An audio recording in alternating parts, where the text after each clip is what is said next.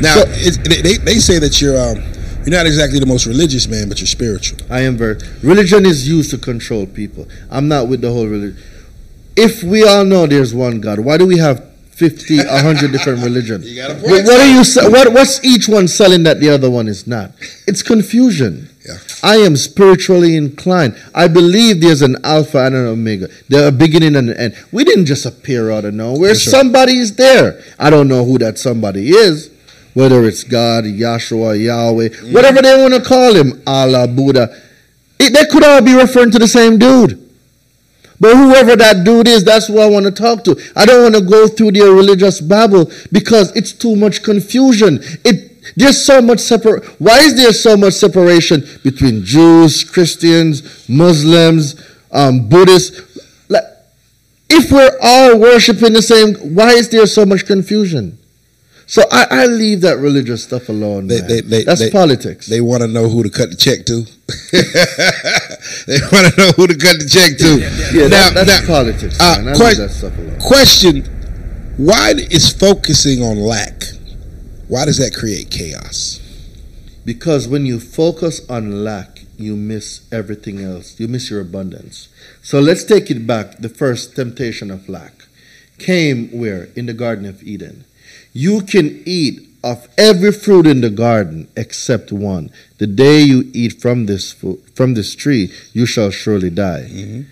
The devil came in and whispered in the woman's ear, and have the woman walk past all of the abundance, everything, everything in the garden to the one thing that they lacked, that one fruit.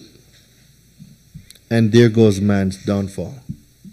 So when when, when things happen to us, we focus so much on that thing that happened to us that you know, let me be thankful I'm still alive. Let me be thankful I can still read. Let me be thankful I can still comprehend. But we focus on, oh my God, I just lost a job. What's going to happen to me? Well, this gives you an opportunity to invest in yourself. This gives you an opportunity to rebuild your mind. This gives you an opportunity to become a new person. Mm. Right? Be ye renowned to, through a new mind. It is not the movement of the clock that starts and produces the newness of life. It's a movement in your mind. Your mind is the single most powerful thing. So when they when, when some people say things like broke is just a mentality, being broke is just a mentality. Your your, your mind's broke. It is true. Because I had it.